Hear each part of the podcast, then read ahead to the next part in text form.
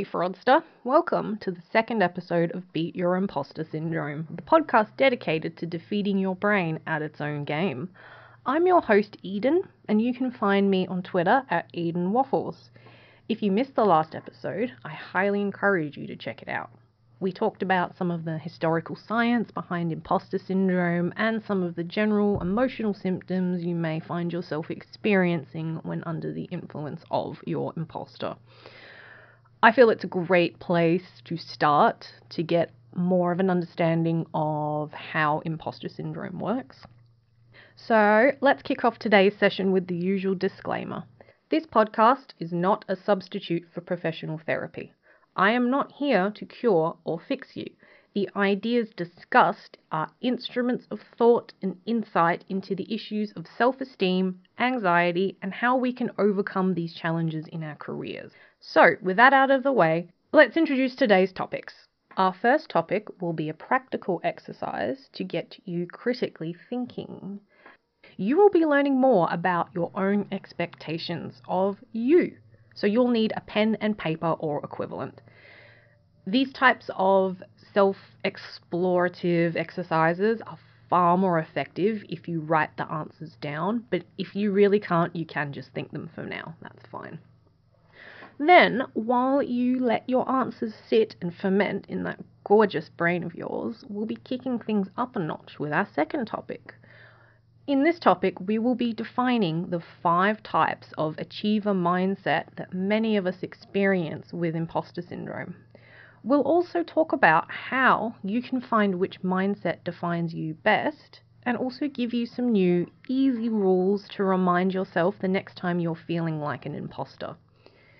Finally, our third topic, I'll be talking about some strategies that you can use to assist with your own reality check. That's all I'm going to say there, so you'll have to stick around if you want the good stuff. Let's get started with topic one. So let's talk about rules. Rules are what set expectations and boundaries. We all have rules for navigating through our own lives, and they can be structured positively, like brush your teeth to prevent tooth decay, or negatively, like never run around the edge of a pool. So, those are our external rules, and we also have internal rules. Our internal rules are our own expectations of our standards of behaviour in our work and life. We also have rules of competence, that is, rules that we follow that equate to our competence in the field that we're in. These competence rules are the ones that can be incredibly distorted, especially when it comes to our careers. So, these rules, these internal rules that we have, determine our levels of expectation that we have set on ourselves for example, when we want to feel that we're meeting our expectations for a potential job, we'll have rules like always show up early to a job interview and to dress for the job that we want. We also have rules when we are working in our day to day jobs, such as don't ask for time off unless you have a really good reason, or the classic the more hours I work, the more dedicated to the job I am. So, in her book, the Secret Thoughts of Successful Women, Valerie Young believed that every imposter on the planet has a distorted view of competence. And each view is a little bit different from the one that precedes it. So, this exercise that we're going to go through together is an exercise that Young created to help illustrate your own types of rules for competence. So you'll need your pen and paper now. You can pause here if you need to go grab it. I'll wait. Hooray, you're back! Alright, so here's what we're going to do I am going to say to you a phrase. In this phrase, it's going to have blanks. Where I say blank, I want you to fill it in with the first thing that comes into your head. It doesn't matter how disorganized you think it sounds, it doesn't matter how stupid you think it is, just write it straight down. Alright? Okay. Here's your first phrase I will know I'm competent at blank when blank. And here's an example for you I will know I'm competent at helping people solve problems when I can create a comment, video, article, or piece of work that accurately and correctly answers the question that's being asked.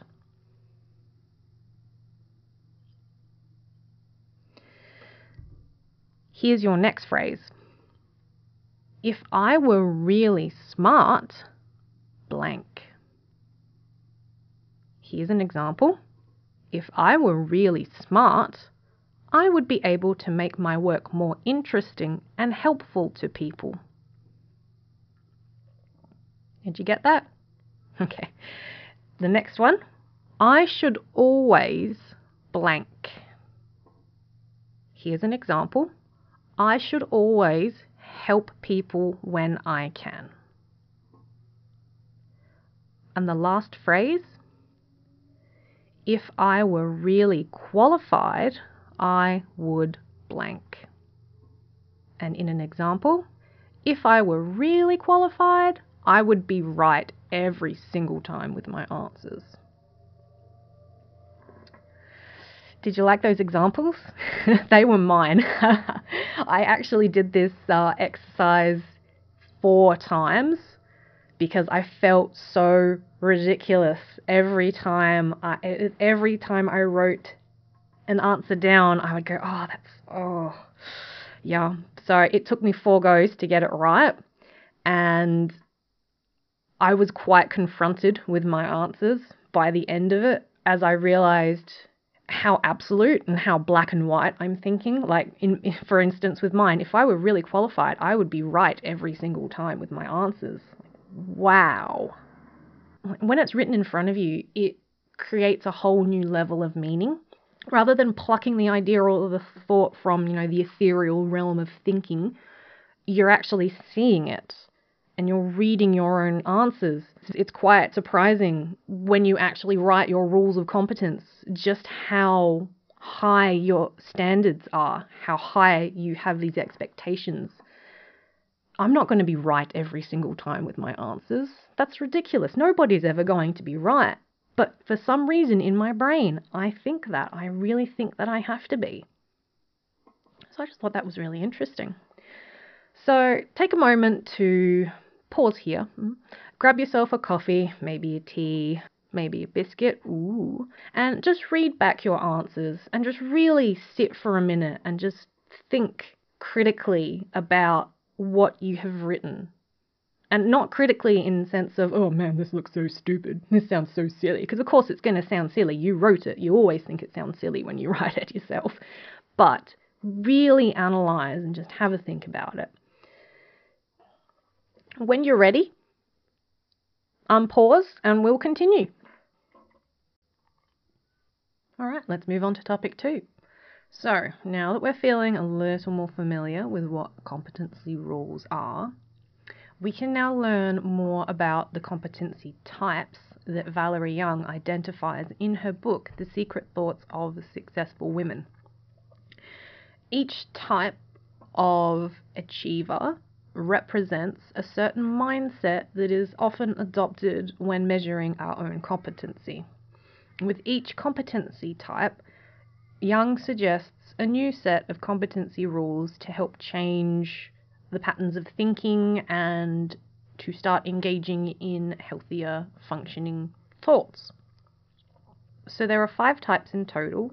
You might find yourself identifying with all of them, but one in particular will stand out just a little bit more than the rest, and that is the one that you will most likely feel that you identify with the most.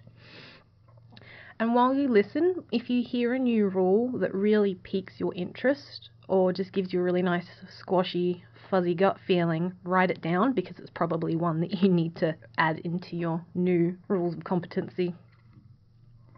The first mindset is the perfectionist.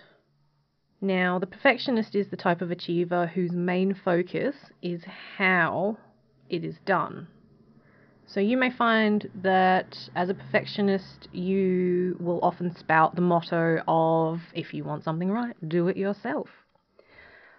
If you are a perfectionist, you may find it very difficult to delegate a task. Not because you want to do everything yourself, but because you are afraid or concerned about the result that the other person will produce. The perfectionist regularly suffers frustration and disappointment at the hands of another's best efforts. So, never mind how hard or how long the other person worked, it will never be good enough in your eyes. It will never achieve the impossibly high expectations of the perfectionist. The perfectionist often says phrases like, Oh, that's not how you do that, or Oh, here, honey, let me show you how it's done, or even a, Alright, I'll do it, since you can't seem to follow my instruction. A perfectionist will often correct another person's actions, even going so far as to pushing that other person aside to complete the task themselves. So, if you've ever had a piece of work insanely critiqued and then redone by another person, then you are likely dealing with a perfectionist. One mistake and the whole project is just ruined. If you identified with this description, you may find these new reframes of competency useful. 1. Perfectionism inhibits success. 2. If it's good, it will do. 3. Everyone does it differently.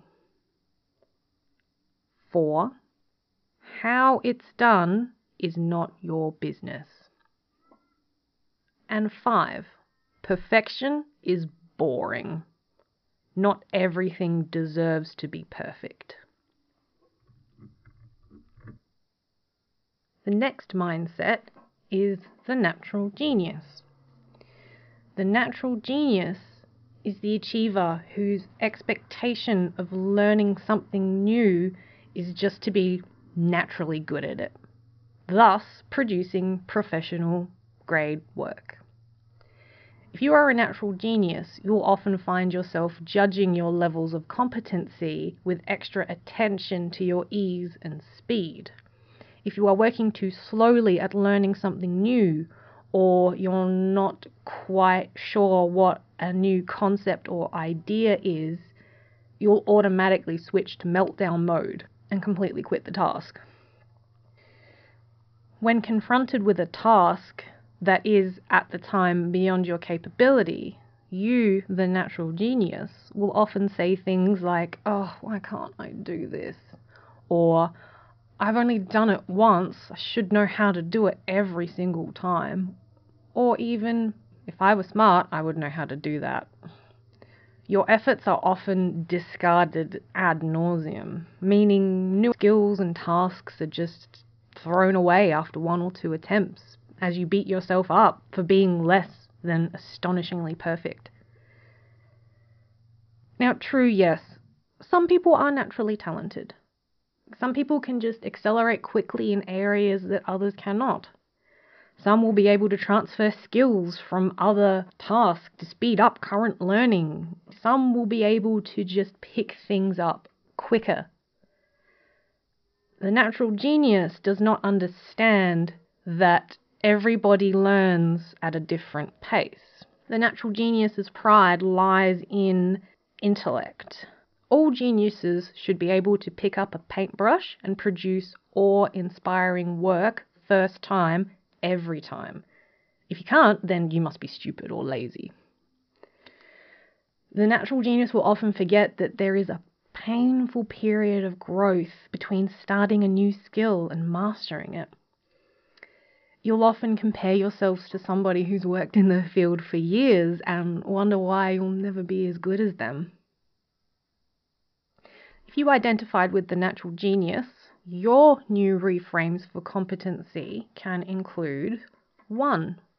Effort, not ability. 2. Challenges are often opportunities in disguise. 3. Real success takes time. And 4. Just keep practicing. The next achiever mindset is the rugged individualist.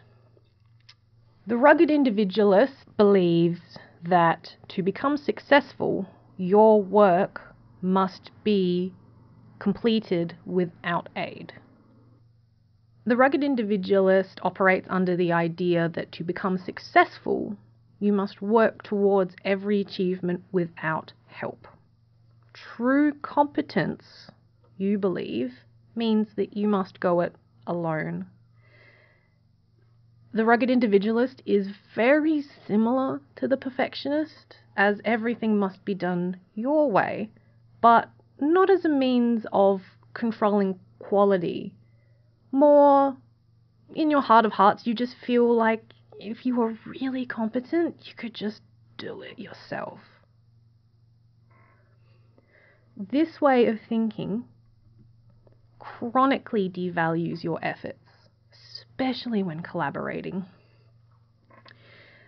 This is because you feel that the only achievements you think are good and worthy are the ones that you have done all on your own. Working with another person or, or in a group completely devalues that achievement. There's probably been a time in your life where you've won something based on who you knew, not what you knew. Maybe you won an award or a prize or a contract or a referral or even a job because somebody put in a good word for you. But this kind of achievement to you is not really an achievement because you got an extra hand. You got a handout. The rugged individualist is often an entrepreneur or a freelancer or just somebody who prefers working alone. And as a rugged individualist, you want to be original, really original. And if someone gets to that idea, that original idea before you do, you're crushed. There is just nothing inside except a feeling of absolute remorse and guilt for just not being fast enough. Not being fast enough to get there before the other people did.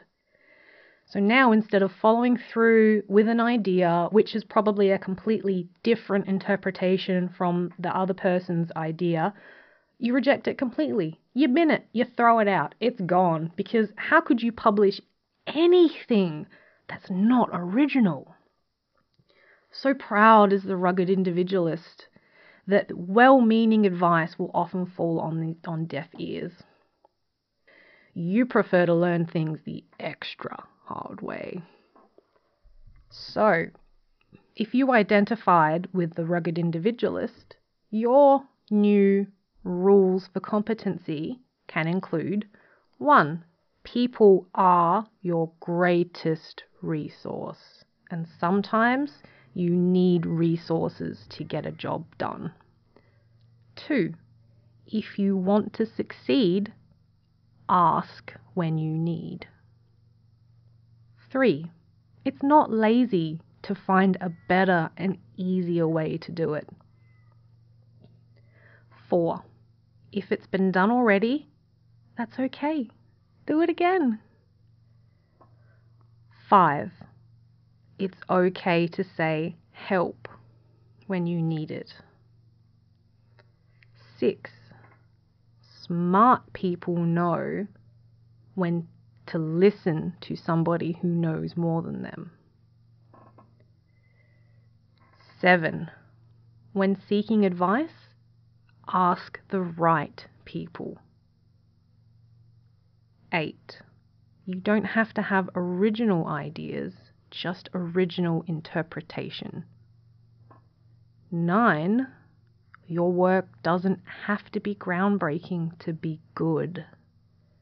And 10 it's okay to build on the work of other competent people. The next achiever mindset is the expert. You know, the person that just knows everything. and if you don't know everything, Well, you will soon, don't worry. You just need to earn one more tertiary degree. So, the expert's primary concern is how much knowledge, or how many skills, or how many credentials they possess. How many hours of research did you do on that assignment? How many degrees do you have? How long have you practiced a skill for? Most of those you'll probably say, oh, not many or not enough, because for you, the expert, it'll never be enough. Knowledge is power, you may say. You will often hear yourself, the expert, say, well, if I were smart, I would know that, or, well, I haven't done enough yet to be good in, at what I do. The expert often touts a severe inferiority complex the feeling that others around them are smarter than them. Most, if not all, emphasis becomes how much they know, how long they have studied, how many degrees they have. If you come across a person who has several degrees in their chosen field and still considers themselves new and just unsure of their knowledge, then they're probably an expert. If you identified with the expert mindset, then here are your reframes of competency. One, there are many paths to expertise. Two, there is no end to knowledge. Three, competence means respecting your limitations. Four, you don't need to know everything. You just need to know a little bit. Five, even when you don't know something, you can still you can still project confidence. Six, you don't need to feel confident to act confident. The last mindset is the superwoman mindset. Superwoman, the superman, the super student, the super one. The super one is like the final form of the perfectionist, the natural genius, and the rugged individualist, forged in the deep fires of anxiety. You don't want much, you just want everything. You, the super one, want to be the best student. You want to be the best parent. You want to be the best partner. You want to be the best friend. You want to be the best worker. And you want to be the best volunteer. You, the super one, will often say things like, Well, if I were really good, I could do it all. And if you ever stumbled on a bottled genie, your first wish would be, to have more time in the day to fit everything in. But like all superheroes, you have a weakness. You are a mere mortal. You find that over time your super energy stores become super depleted. Having to constantly meet your own impossible standards of being the best at everything, soon you will find yourself stumbling, tripping, and then all progress is completely halted as you fall into a depression because you just simply couldn't be the best. You take a few weeks, gather yourself, and then you try again. I feel that this is the one, this is the mindset that many mums and dads will identify with. When you become a parent, you add a new layer of stress and dysfunction into your life. And our kids as they grow, they observe this and they model from this behavior. And the kids, as they grow up, they begin to think too that as an adult, they must take on just as many responsibilities as you have. For the super one, the hardest word they can say is the one that will benefit the most. No. If you feel that you are a super one, your new reframes of competency include 1. Just because you can doesn't mean you should. 2.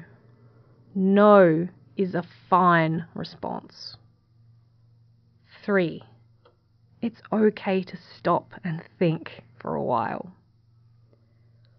Four, being super sends an unhealthy message to young children. So they were all the mindsets.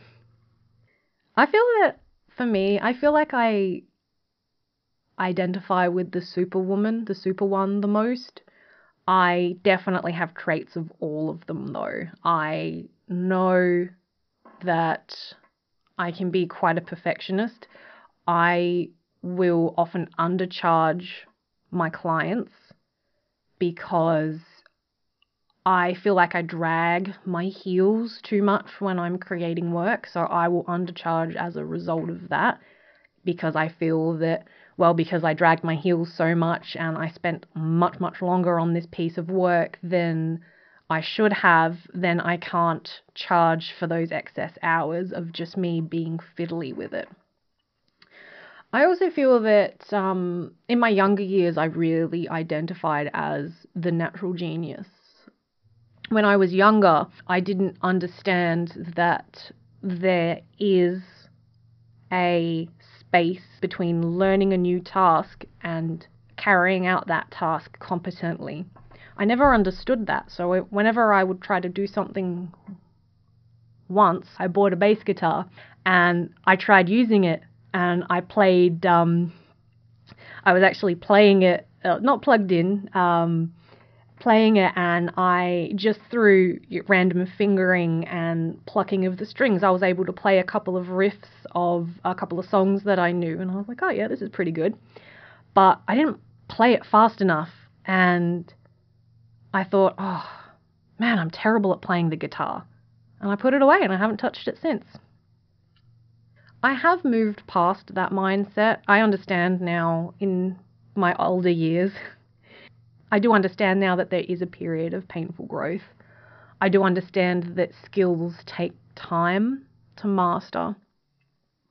So I don't identify with the natural genius as much as I used to, but every now and then when I'm learning something new and I'm feeling frustrated, I get the negative self feedback of, oh, you're not learning fast enough, you should be good at this by now. I, can at least tell myself with confidence, well, hey now, I'm only on my third lesson and everybody learns at their own pace. And I'm learning at a pace that's just right for me, and that's okay. So, we've covered a lot of ground so far in this episode. We've examined our own expectations of our own levels of competency. We've covered a lot of ground in this episode so far. We've examined our own expectations of our competence levels.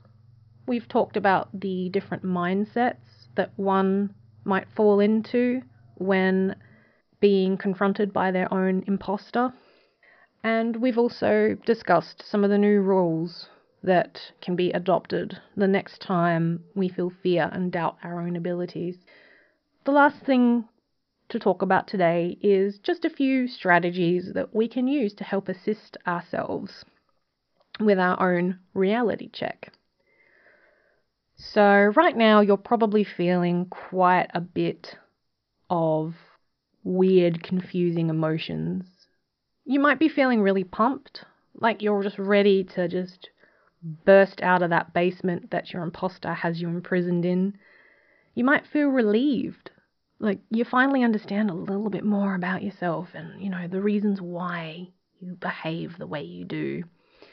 You may even feel a sense of belonging a sense of kinship with me and with anybody else who might be listening to this podcast. Like you just don't have to go through it alone anymore. Mm. This is awesome. If you're feeling any of this, this is how I felt too, especially when I first learnt about imposter syndrome. And uh, if you're feeling amped, I am so amped. I'm so feeling it with you. but you might not be feeling great. You might be feeling uneasy you might be feeling unsure. And you might just be feeling overwhelmed and confused by all of these new terminologies. This talk about super super people and natural geniuses has just really got you all can you know all messed up in the brain, and that's okay too. You might not know where you place your mindset within the achiever categories. And if you don't, that's fine. This first strategy is really going to help you. The first thing you need to do is to just give yourself time to let all this new information sink in. Information, especially a lot of information, is always easier to process when you've had time to sort through and move past your initial reaction. It can be hard to identify what kind of person you are or what type of mindset that you have. It can be painful to relive old memories, especially if they have been times where you have felt really vulnerable and the situation is directly connected to your anxiety about your career, about your life. So just go and relax for a while. Maybe finish the podcast first, obviously, and then just go relax for a while, if you can. If you can. If you can't, I understand the next uh, available point you have. Go chill. Just go chill out, man. Just go chill. That's all you need to do. Get a good night's rest, and then revisit the topic tomorrow, the next day. The second thing that you should do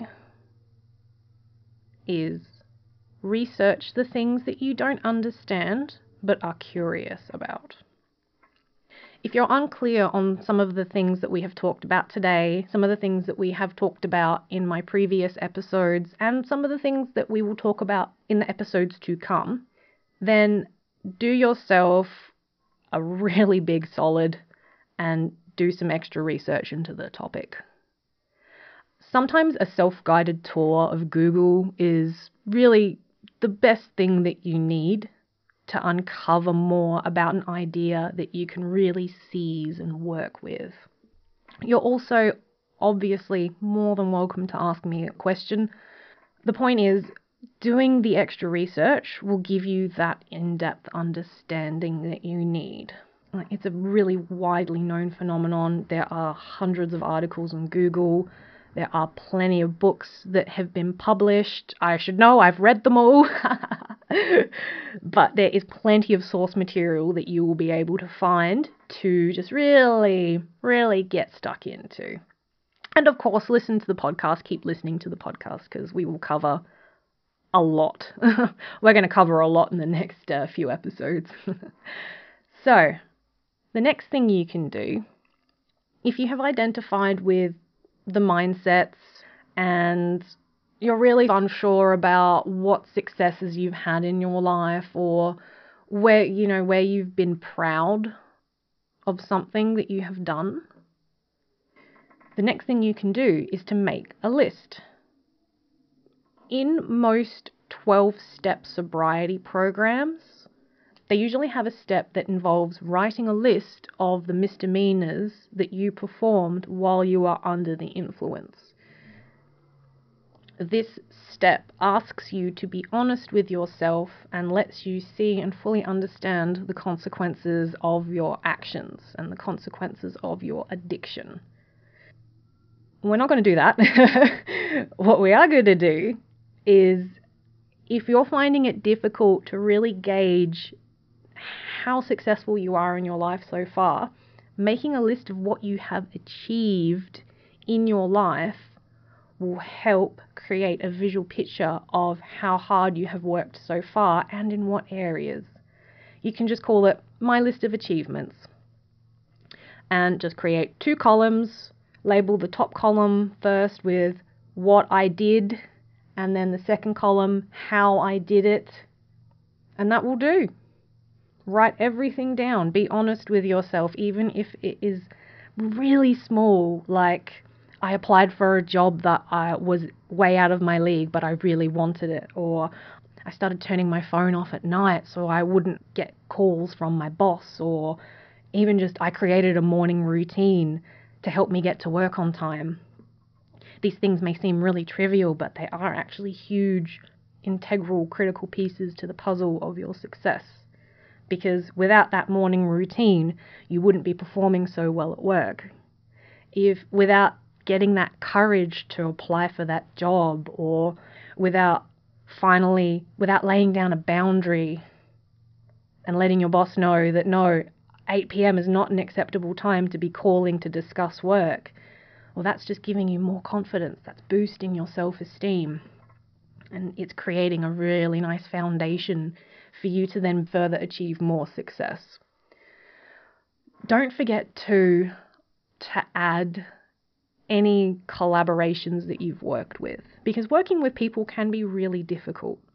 People are people and it can be really chaotic and dysfunctional to try and work with others. But that's okay because you did. You did work with those people and you did all work together to create whatever project it was. So be sure to include them too because you were just as important as every other member of that group. If you're having trouble finding positive things in your life that make you feel proud, then perhaps a second opinion will help. Get yourself an accountability buddy, an accountability buddy. Get yourself a person that you can ask, hey, do you think this thing counts as a success? Do you think this thing I did is successful? Sometimes just having another person that you can bounce an idea off of and they can say, yes, that was successful. Yes, you climbing you you're afraid of heights, but you went rock climbing on the weekend for the first time. Yes, that is a huge success. Often just having somebody confirm to you that what you did was valid is enough to help hold you accountable to your own actions. And it will just help in lifting that veil of realism and just lifting that veil and really realizing your true potential. So, those are all of my tips. If you have a particular strategy that you used that you found was really successful in getting you to think more positively about yourself and your successes and achievements, please feel free to contact me and tell me all about it. Um, I may even I may even include it in another episode. I love hearing stories about success. It just makes me feel so proud, so proud. So thank you for tuning in today. It was great to have you here. Great company, great company. Our next episode will be exploring the imposter cycle and our own fears of success and failure we'll be discussing possible reasons why we let the fear of success or failure get to us and inhibit our performance, and how we can just start learning to tolerating that anxious voice in your brain. If you hear barking, that's my dog. any social media links, any references, any guest information will all be in the description of this cast. However, if you're having trouble getting to them, feel free to find me on Twitter at Eden Waffles, on YouTube on my channel Eden V, and also my websites edenv.com and zombieseatgrains.com. If you want to read more about what we talked about today, I encourage you to pick up a copy of Valerie Young's book, The Secret Thoughts of Successful Women. It's a very good read and by the end of the book I was by the end of the book my neck was very sore from nodding in agreement so much. Thank you for tuning in to today's episode. Again, it's been an absolute pleasure to have you here, and I'll see you in the next episode. Take it easy, fellow fraudster.